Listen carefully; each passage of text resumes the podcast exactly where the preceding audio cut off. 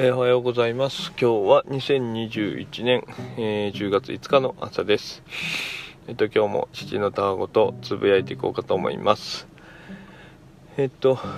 あまずその昨日ちょっと反省会みたいなことをしたんですが、えっと、ちょっと言い忘れてたことがあって、え、補足で。で、まあ、昨日の話で、まあ、なんかちょっと自分がこうちょっと承認欲求みたいなものがあったんじゃないかっていうところで、え、のまあ話に関連してて、まあ、お父さんのツイート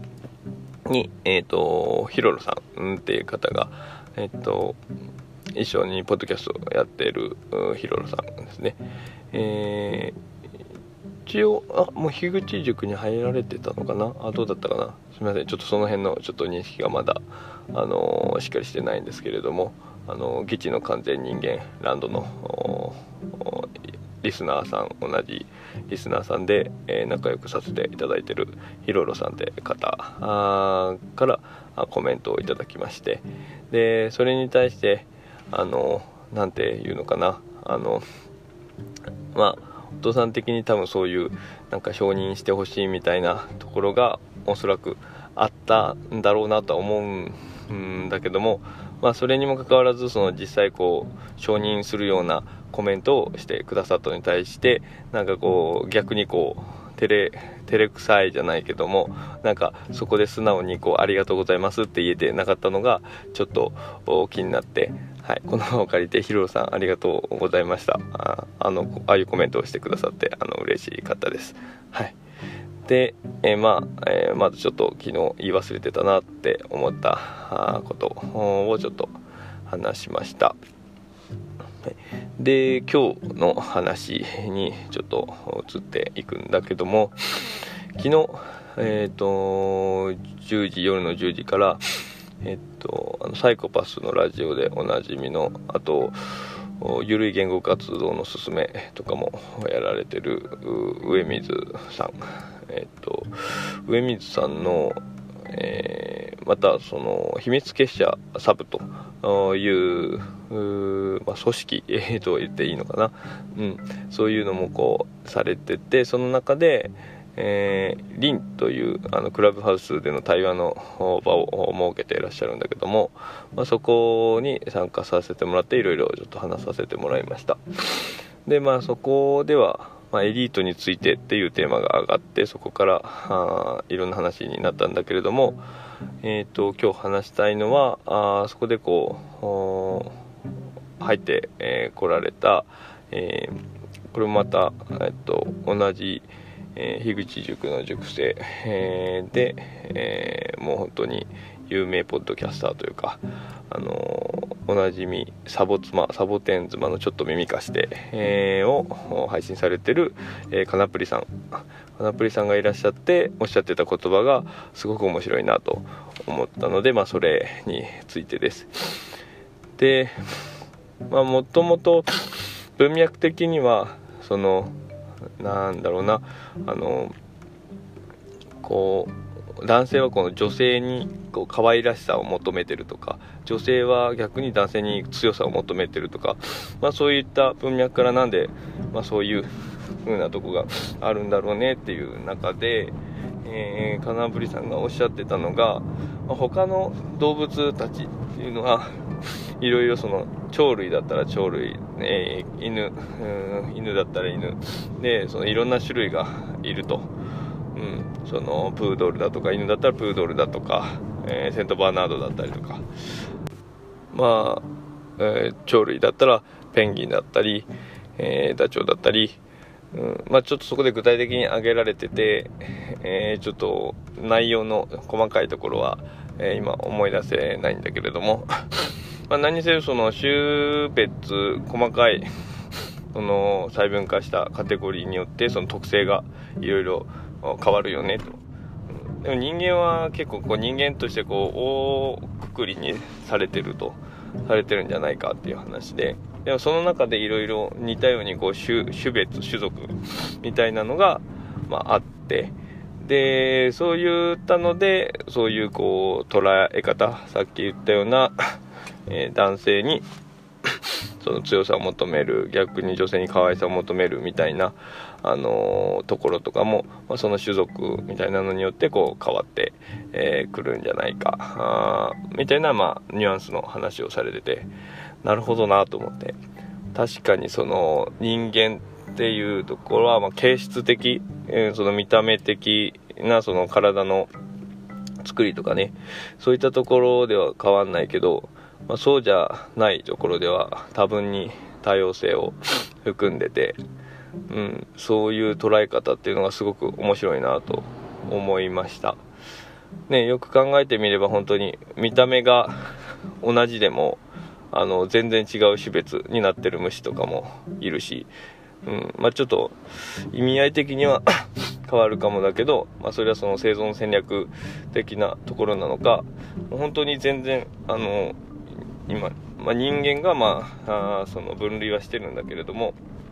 種別として完全に違う種の蝶とかがえー、っと完全にその見た目は同じようになってるっていう種族がいてで、まあそういうのもいるんだよね。その、なんで、名前自身は、あの、全然、えー、学名がこう違ってるけども、その、進化の過程で、その、えー、見た目に、その別の種の見た目に寄せて進化してて、見た目は一緒だけども、実際種別としては違うっていうのがあったりするから、まあ、見た目っていうのが大枠えっと、同じ体の作りとかそういう見た目的なところが同じでも全然違うっていうことは十分ありえるし、うん、なのでまあそういう意味からもそういう捉え方っていうのが面白いなと思いました。だからまあその、まあ、何がマジョリティかは分かんないんだけども、まあ、昨日話題に出てたその広くその多くは男の人にその女の人が強さを求めたり逆に男の人が女の人に可愛らしさを求めたりとかってするっていうのがまあうん多くの場合そういう傾向があるのだとするとまあそこでそういうのがテーマに上がったぐらいだから、まあ、一応そういう印象が全体的にあるのかなとは思うんだけどもまあそうだとするとまあそういう種族の人間の分布っていうのが、あの割合的に多いんだろうなと。で、まあ、違った分布もあったりだとかっていう風にも捉えられるのかなって思います、まあ、それこそそのなんかいろんなその人間のこうまた人間の中でこう種族分けみたいな、まあ、その分けることに意味があるかっていうこともあると思うけど、まあ、そういうふうなあの他の動物になぞらえた形でこうなんか分類を作るというか分類してみるっていうのもなんか面白いなと。それこそ、えー、と最近、えー、牛を忘れる野村さんがとあの甲斐さんでやられてるのラジオの中で話題上がってる野良と社畜とか、うんまあ、野良族とかなんかそういうなんか特性的なあの人間の中でもそういう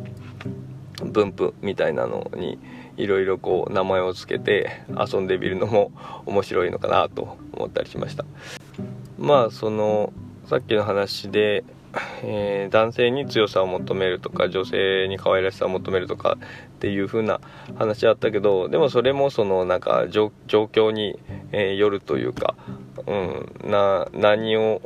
もってそういうかって全然違うと思うんだけど何て言ったらいいかな。例えばその あのー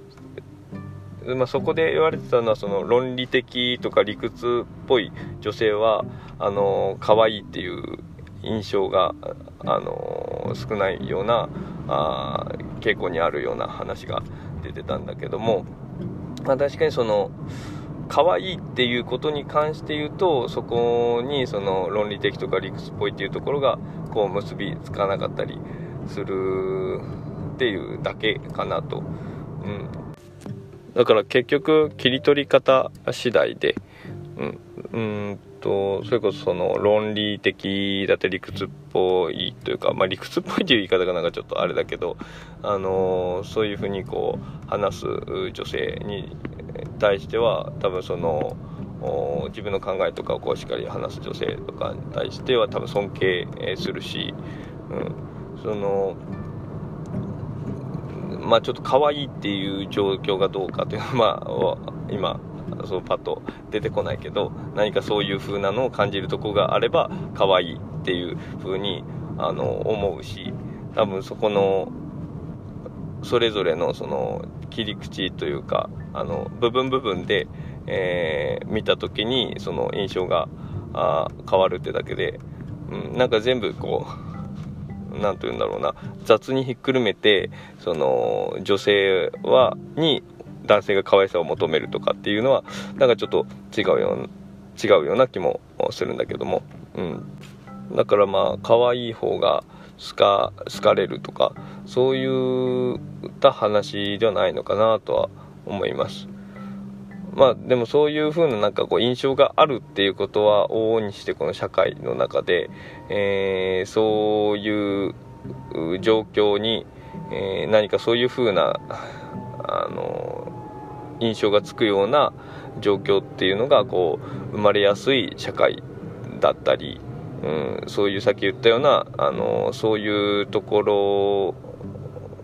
のそのなんだ印象が生まれやすいような態度を取ったりするっていう風なあの種別の種族の方々のこの分布みたいなのが多かったりするのかもしれない、うん、なと思って、まあ、そしてそれも種族でこう区切ってしまうとあれだけどお父さんもだからそういう面があるかもしれないし、うん、っていうかまあそこ多分それぞれそういう面があるから可愛いって思う時もあるだろうし尊敬する時もあるだろうしそれは状況によって違うから、まあ、それがこう強く出ちゃったりする時の方が印象が残強くその残ったりするのかなと思ったり、うん、まあなんか喋っててよく分からなくなってきたけども、うん、まあなんかそんな感じのことを考えたりしました、うん、あとはちょっと長くなっちゃったけどもう一個印象に残ったカナプリさんの言葉がその自分の中にすら多様性がこんなにいっぱいあるんだからその周り全体の多様性をこ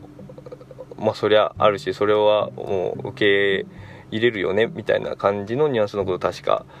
あおっしゃってたと思うんだけど、まあ、まさにそうだなと思ってそういう視点に立てるとその多様性に対して寛容になれて世界に対してなんかこう素晴らしさみたいなのを感じれるんだろうなっていうふうに、うん、思いました。カナプリさん、えー、本当いいお話をありがとうございました。この場を借りてお礼を申し上げます。はい。えーと、それじゃあちょっと長くなっちゃったけども、えー、今日はこの辺で、それじゃあまた。